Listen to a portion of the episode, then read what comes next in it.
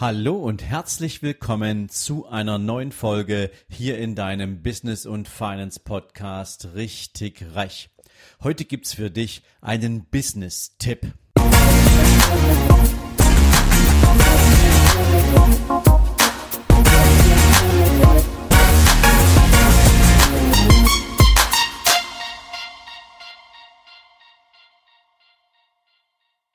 Guten Morgen und herzlich willkommen zu einer neuen Business-Folge. Und heute geht es mir mal um ein zentrales Thema der Unternehmensführung und insbesondere, wie in Unternehmen darauf reagiert wird, meistens dann, wenn eine Führungsposition neu zu besetzen ist. Und hier geht es mir heute explizit mal um die wichtigste Führungsposition eines Unternehmens, nämlich um den absoluten Top-Manager. Meistens ist das entweder ein CEO oder jemand, der aus dem Familienunternehmen nachrückt. Prinzipiell schauen wir heute allerdings mal auf die CEOs, nämlich diejenigen, die das Unternehmen ohne eine familiäre Beziehung zum Unternehmen selbst leiten und damit natürlich absolut in die Verantwortung gehen sollen. Und da gab es aus dem April diesen Jahres im Harvard Business Review einen sehr interessanten Artikel, der das mal ein bisschen näher beleuchtet hat. Und deswegen möchte ich heute mit dir mal an dieses Thema rangehen, denn auch ich habe natürlich aus meiner Zeit im Konzern verschiedene Wahrnehmungen gehabt und kann das ein oder andere hier entweder unterstreichen beziehungsweise mal kritisch für dich mit auf den Zettel nehmen. Prinzipiell ist es natürlich so, dass unglaublich viele Unternehmen, die mit einer Nachfolge zu kämpfen haben oder einfach mit dem Ausstieg eines CEOs, eines Vorstands zu kämpfen haben, oder den sie bewusst selbst herbeigeführt haben, haben wir in der jüngeren Vergangenheit ja bei dem einen oder anderen DAX-Konzern auch gesehen, die haben natürlich das Problem, dass sie nachlegen müssen. Sie brauchen eine neue, starke Persönlichkeit an der Spitze des Unternehmens. Und viele große Konzerne, viele große Unternehmen, auch mittelständische Unternehmen, treffen die Entscheidung, dass sie im Außen jemanden finden wollen, der dieses Unternehmen führt. Und zwar vorurteilsfrei. Und zwar so, dass die dem Unternehmen einerseits natürlich die klassischen Werte nicht abhanden kommen, auf der anderen Seite aber sogenannter neuer Wind, frischer Wind dem Unternehmen auch eine gewisse Dynamik verleiht. Und das hat in der Regel ein paar Probleme, die es mit sich bringt. Denn erstens kostet natürlich das Rekrutieren von einem externen CEO unglaublich viel Zeit. Denn natürlich muss man sich einerseits genau anschauen, wer passt in die Landschaft, wer passt zum Unternehmen, wer passt zur Mitarbeiterschaft, wer passt zur Mentalität des, der Firma. Wer hat genügend Erfahrungen in diesem Bereich? Wer ist nicht nur Söldner, sondern wer fühlt sich im Prinzip auch, ja, nennen wir es mal moralisch verpflichtet und vieles, vieles mehr. Darüber hinaus kostet das natürlich auch unglaublich viel Geld, denn gute Leute kosten viel Geld und insbesondere wenn sie gewollt sind und hofiert werden, machen die die finanziellen Regeln und eine Podcast-Folge der letzten Wochen dazu passt natürlich auch, dass Sie auch sagen, in welcher Weise Sie sich eine Vergütung vorstellen. Jetzt muss man auch wissen, die Einarbeitungszeit für externe CEOs ist natürlich auch nicht gerade auf ein Jahr angelegt und hat natürlich häufig so ein bisschen auch den Erfolgsdruck, den derjenige auf den Schultern spürt, direkt nach Antritt im Unternehmen. Denn natürlich erwartet jeder, auch der Markt, dass in diesem Unternehmen jetzt was passiert. Und jetzt geht es an solche Themen ran wie Unternehmens, ja. Denn jetzt kommt ein externer CEO in ein Unternehmen und die Belegschaft kennt den gar nicht. Und was eine Belegschaft, was Mitarbeiterinnen und Mitarbeiter immer lernen ist, Ober schlägt unter. Das heißt, der Chef sagt an und die Mitarbeiter haben zu spuren. Und wenn jemand mit einer neuen Idee kommt, mit einer neuen Strategie kommt, dann haben Mitarbeiter sich dieser, ja, nennen wir es mal, neuen Strategie oder Idee zu fügen. Das wird dann durchgereicht über die verschiedenen Hierarchien. Du kennst das vielleicht selber auch. Und irgendwie wird der Wandel angestoßen, aber die Belegschaft hat praktisch so gar keine Lust, weil der neue CEO noch gar keine Akzeptanz für für seine Produkte, für seine Strategien, für seine Ideen bei der Mitarbeitergruppe erzeugen konnte. Er ist ein absolut Unbekannter, aber er möchte natürlich einerseits, wie gesagt, durch das Thema Druck auf seinen Schultern, aber eben auch durch das Thema wenig Einarbeitungszeit sehr schnell Resultate liefern, um zu bestätigen, dass er die richtige Wahl für den Job dieses CEO ist. Und das kann natürlich dazu führen, dass er direkt mal durchgreift und in dem Sinne natürlich bei einer einer Belegschaft, die so gar nicht veränderungswillig ist oder die vielleicht sogar veränderungsmüde ist. Auch das gab es in den vergangenen Jahren in manchen Branchen zuhauf dass diese Menschen sich überhaupt nicht wirklich bewegen wollen und demzufolge natürlich eine gewisse innere Abwehrhaltung haben.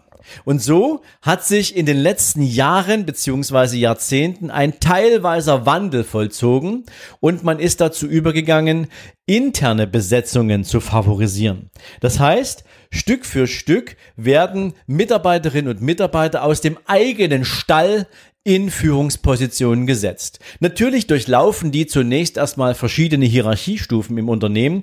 Du wirst nie jemanden finden, der direkt vom Mitarbeiter am Fließband zum CEO eines Unternehmens wird. Auch das hat es schon gegeben, aber eben immer über verschiedenste Stufen.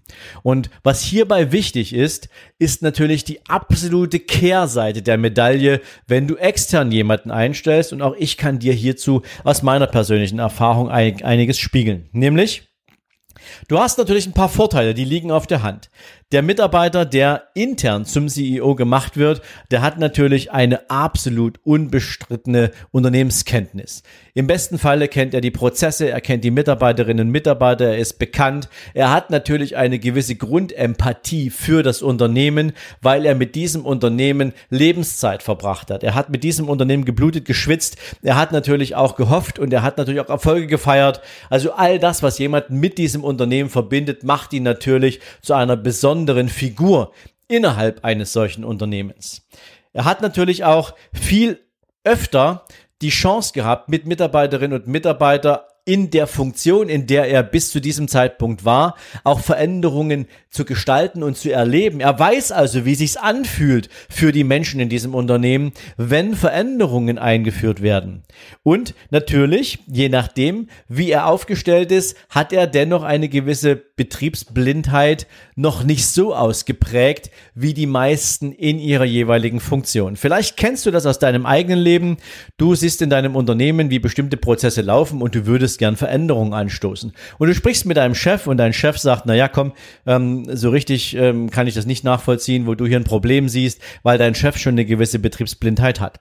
Wenn du allerdings diese Betriebsblindheit ablegen kannst oder nicht hast, dann siehst du in diesem Unternehmen das Potenzial für Veränderungsmöglichkeiten, die nicht so rabiat sind, wie das einer von außen durchsetzen würde, der einfach mal sagt, alles muss hier neu werden, sondern du siehst es von innen heraus und du kannst es abgleichen mit der Bereitschaft, der Menschen, für die du dann Verantwortung trägst, nämlich der gesamten Belegschaft dieses Unternehmens.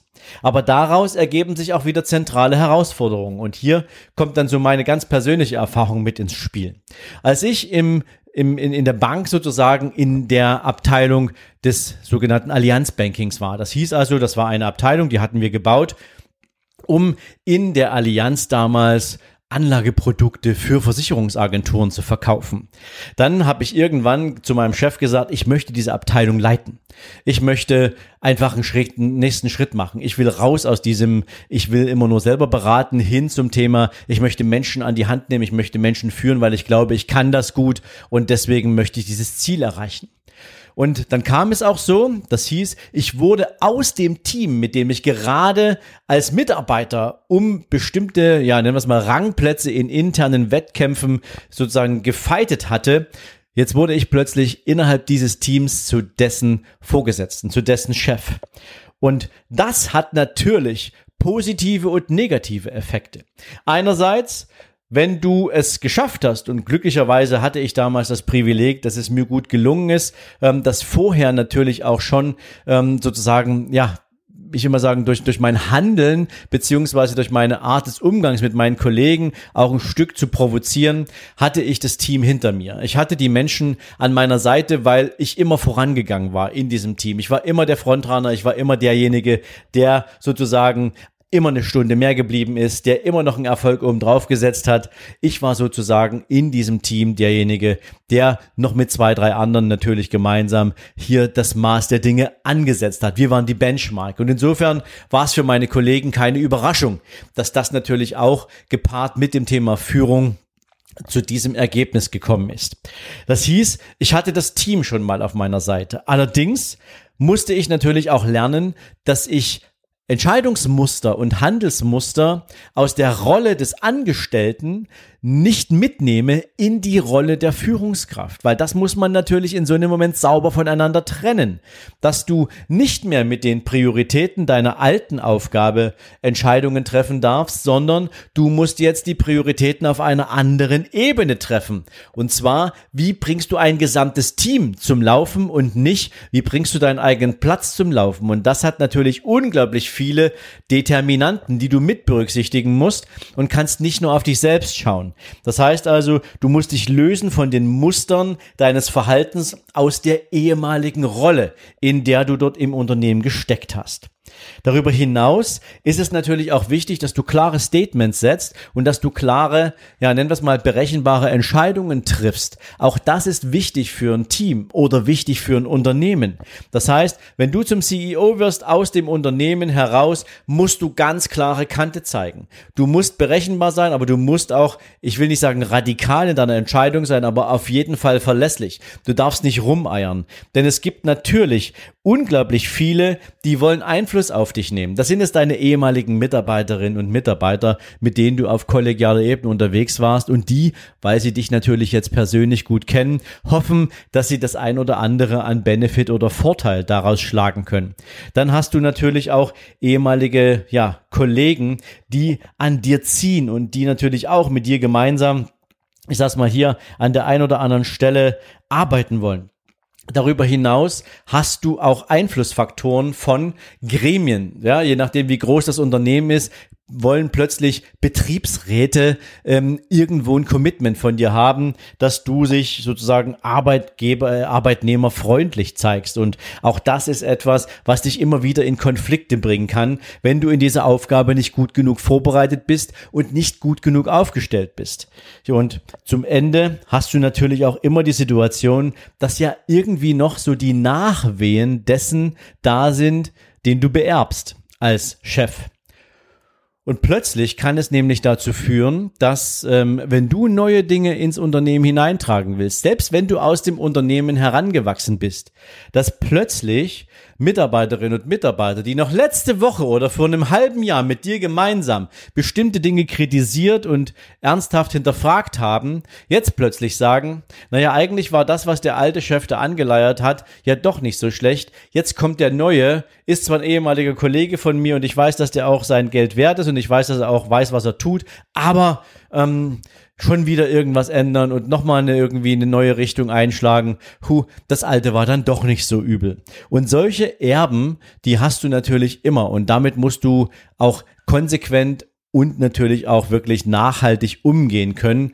Denn wenn du das nicht machst, dann bist du aus Sicht deiner Mitarbeiterinnen und Mitarbeiter, aus deinen Kollegen heraus natürlich nicht so, ja, nennen wir es mal souverän. Und ein CEO muss vor allen Dingen eins sein, souverän. Was gibt's für Lösungen, wenn du so ein Thema anstrebst oder wenn du mit Menschen unterwegs bist, die in so eine Richtung kommen? Du musst auf jeden Fall darauf drängen, dass du in einem Onboarding-Prozess genauso aufgefangen wirst wie ein Mitarbeiter, der von extern eingestellt wird. Du brauchst genau dieselbe Qualität einer Einarbeitungszeit, unabhängig davon, dass du das Unternehmen gegebenenfalls aus dem FF kennst. Das spielt überhaupt keine Rolle. Du musst das Unternehmen auf eine andere Art und Weise, nämlich aus der Erwartungshaltung an einen CEO kennenlernen. Ultra wichtig. Darüber hinaus ist es natürlich auch unglaublich von Bedeutung, dass du mit einer grundsätzlichen Offenheit an deine Mannschaft kommunizierst. Und zwar an alle Mitarbeiterinnen und Mitarbeiter. Dass jede grundlegende strategische Entscheidung auch in allen wesentlichen Fragestellungen transparent kommuniziert und transportiert wird. Das sorgt dafür, dass Menschen dich auch ernst nehmen, dass Menschen dich auch tatsächlich akzeptieren als Führungskraft, das ist etwas, was unheim, unheimlich Vertrauen schöpft, wenn du transparent in all den ganzen Umsetzungsthemen mit deinen Mitarbeiterinnen und Mitarbeitern unterwegs bist. Das heißt natürlich auch, dass du eine Qualität des Dialoges einführen musst, eine Kultur des Dialoges, wo es nicht nur in eine Richtung geht, also per Appell und Ansage, sondern wo du die Gelegenheit nutzt, auch die Menschen, die in diesem Unternehmen ja maßgeblich zu dessen Erfolg beitragen, auch mit anhörst. Also das ist ehrlich gesagt etwas, was in den meisten Konzernen überhaupt nicht stattfindet. Eine Kommunikation von unten nach oben, sondern hier wird meistens per, ja, nennen wir es mal Beschluss von oben nach unten entschieden und Mitarbeiterinnen und Mitarbeiter müssen sich dem fügen. Natürlich macht es keinen Sinn, in den Unternehmen eine basisdemokratische Entscheidungs, nennen wir es mal, äh, Entscheidungsfreiheit einzuführen. Das würde nur Chaos anrichten.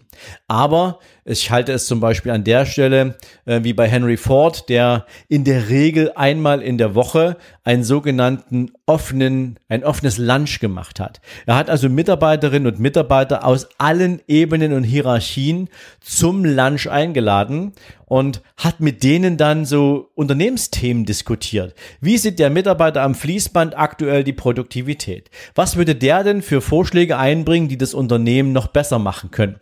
Wie sieht eigentlich momentan eine Führungskraft die Qualität der Kommunikation über die verschiedenen Ebenen und so weiter und so fort? Und das hat dazu geführt, dass im, dass bei Henry Ford im Unternehmen eine unglaubliche Dynamik entstand und jeder Mitarbeiter bereit war, sich auch voll und ganz für das Unternehmen einzusetzen. Also eine ganz wichtige Geschichte, ein klarer, offener Dialog und eine entsprechend zielstrebige Kommunikation. Ja, und dann ist es natürlich unglaublich wichtig, alle Beteiligten des Unternehmens hinter dich zu kriegen. Das heißt, einerseits brauchst du natürlich die Führungskräfte. Ohne die kannst du natürlich in der Umsetzung relativ wenig erreichen, wenn da jeder so sein eigenes Süppchen kocht. Du brauchst also ein strenges Commitment. Das wiederum beruht auf dir als verlässliche Führungspersönlichkeit. Du brauchst ein Commitment der HR-Seite. Also du musst die gesamte Personalseite auf die, auf deine Seite ziehen und mit denen gemeinsam natürlich die gesamte unternehmensstrategische Planung auch in, in, in Bezug auf Mitarbeitergewinnung, Mitarbeiter, nennen wir es mal, Entlassungen oder ähnliches ähm, organisieren. Da spielen auch solche Sachen rein wie Mitarbeiterqualifizierung und so weiter und so fort, was ja heute insbesondere bei solchen Themen wie HR und ähm, Home-Arbeitsplätzen eine riesen Herausforderung für viele Unternehmen ist, weil sie sich jahrzehntelang gegen diese Art von Arbeitsplätzen gewehrt haben und jetzt hat die Corona-Krise plötzlich gesagt, das geht gar nicht anders. Ähm, um das Unternehmen überhaupt produktiv am Leben zu halten, sollten wir über Telearbeitsplätze nachdenken und plötzlich sieht man, es funktioniert und die Mitarbeiter sind teilweise viel produktiver. Aber um solche Prozesse dauerhaft zu installieren, brauchst du auch so eine Abteilung wie HR an deiner Seite. Und natürlich die Gremien. Du siehst es gerade vielleicht bei N26, ähm, der, dem, dem, dem Fintech-Unternehmen in der Bankenbranche. Was haben die gerade für eine Stressdiskussion, wenn es um das Thema geht, wir gründen einen Betriebsrat? Alle Mitarbeiter wollen einen Betriebsrat gründen. Der Unternehmensgründer hat gesagt, kommt mit mir überhaupt nicht in Frage. Ähm, was wollen wir hier eigentlich mit so einer mehrheitlichen Mitbestimmung etc. Jetzt musste er sich dem Thema beugen, weil natürlich auch die Mannschaft, das Unternehmen, die Mitarbeiter eine gewisse, ja, nennen wir es mal Macht besitzen, wenn sie sich in einer größeren Gruppe sozusagen organisieren. Und auch da machen sie natürlich ein Stück weit die Regeln. Und wenn die Regeln nicht ganz so sind, ähm, dass sie, ich glaube es mal, lass mich mal so formulieren, dass sie mitarbeiterkonform sind, dann organisieren die sich natürlich auch in so einer Form von Betriebsräten und sorgen dafür, dass es dem Arbeitgeber richtig schwer gemacht wird. Das heißt also als Arbeitgeber, wenn du schon als CEO in so ein Unternehmen emporsteigst oder eingestellt wirst, dann solltest du auch zusehen, dass du ein gutes Verhältnis zu Gremien wie beispielsweise Betriebsräten hast, das macht dir die Arbeit mit dem Personal, mit dem Unternehmen um ein Vielfaches leichter, als wenn du in eine absolute Konfrontationshaltung gehst. Ich kenne das sehr gut aus beiden Seiten, ähm, wie es sich anfühlt, wenn so ein Betriebsrat permanent auf Krawall gebürstet ist, wenn dir jede Entscheidung im Unternehmen permanent mit einem negativen, ja, mit einer negativen Intention unterstellt wird und ich weiß auch, wie sich's anfühlt, wenn du Betriebsräte von Anfang an zu, nimm das mal zu deinem Begleiter machst, wenn du sie mit involvierst in deine Entscheidungsprozesse, sie daran teilhaben lässt, wie diese Entscheidungen zustande gekommen sind und mit ihnen gemeinsam dann Agreements triffst, wie das am besten für das Wohl des Unternehmens und der beteiligten Mitarbeiterinnen und Mitarbeiter umgesetzt werden kann. Auch eine ganz, ganz wichtige Baustelle Arbeit mit Gremien. Ja, und zum Schluss natürlich das Thema kümmere dich um den Fokus auf die richtigen Prioritäten. Natürlich kann es sein, dass du ganz persönliche Favoriten hast, was du sofort ändern möchtest, die aber entweder nur einen marginalen oder überhaupt keinen Impuls auslösen für die Wirtschaftsstärke des Unternehmens, die nur etwas damit zu tun haben, dass du sie mitgebracht hast aus deiner alten Rolle und du in dieser Rolle gegebenenfalls jetzt sagst, Mensch, ähm, hier möchte ich jetzt unbedingt sofort was ändern, das hat mich schon immer gestört, aber das hat überhaupt keinen Effekt. Also setz dir im Prinzip eine Agenda, mach's wie die Politiker die ersten 100 Tage, sag ganz genau, was möchtest du in diesen ersten 100 Tagen spürbar an Veränderung im Unternehmen erzeugen, sodass deine Anwesenheit nicht nur spürbar wird, sondern dass sie sich auch für alle Beteiligten, Mitarbeiter, Kollegen, Kolleginnen, Wettbewerber, Kunden, im Außen auch wirklich als richtig erweist, ja, das ist deine Aufgabe. Und wenn du das mit Fokus machst und vor allen Dingen mit der richtigen Geschwindigkeit angehst, dann wirst du sehr, sehr schnell auch nicht nur eine Akzeptanz im Unternehmen haben, sondern das Unternehmen wird unter deiner Führung entsprechend gut und dauerhaft wachsen und dann hast du es eben auch ein ganzes Stück leichter. Wichtig hierbei ist einfach nur, dass wenn du als Mitarbeiter die Gelegenheit hast, aus deinem in deinem Unternehmen sozusagen in die CEO-Funktion zu kommen, dass das natürlich mit diesen Hürden einhergeht und dass du gut vorbereitet sein musst, weil ansonsten wird es eine Falle. Warum ist das alles wichtig? Warum mache ich diese Podcast-Folge heute für dich, wo doch die Wahrscheinlichkeit eher gering ist, dass du vielleicht in den nächsten Wochen und Monaten CEO wirst? Ich möchte, dass du mitnimmst, dass natürlich, egal in welcher Rolle du dich gerade befindest, ein Blick der Bewertung auf die Qualität des Managements von einem Unternehmen sehr viel darüber aussagt, wie kann dieses Unternehmen wachsen? Wirst du mit diesem Unternehmen dauerhaft weitergehen, entweder als Angestellter oder eben als Führungskraft, auch in einer untergeordneten Hierarchie? Oder Möchtest du vielleicht die Dinge selber besser machen, anders machen? Möchtest du vielleicht dein eigenes Unternehmen gründen? Und wenn du dein eigenes Unternehmen gründest, dann bist du per se als Gründer und Inhaber automatisch CEO. Bist du diese Aufgabe zu einem späteren Zeitpunkt gegebenenfalls an einen eingestellten Geschäftsführer übergibst. Und wenn du das machst, damit du unternehmerisch frei wirst, dann solltest du all diese ganzen Dinge, die wir hier gerade miteinander besprochen haben, unbedingt noch auf dem Zettel haben, denn sie werden dein Begleiter sein im Entscheidungsprozess, aber auch im Umgang mit dieser Entscheidung. Und deswegen ist diese Folge heute für dich so eminent wichtig, denn sie gibt dir alles mit, was du brauchst, um entweder als Unternehmer richtige Entscheidung zu treffen, sowohl in der Kommunikation, im Aufbau deines Teams, in der Wahrnehmung im Wettbewerb, natürlich auch in der Wahrnehmung des Unternehmens am Kunden, weil es natürlich das auch, auch widerspiegelt, welche Unternehmenskultur du fährst, hat massiven Einfluss darauf, wie drücken sich deine Mitarbeiter für das Unternehmen im Außen aus.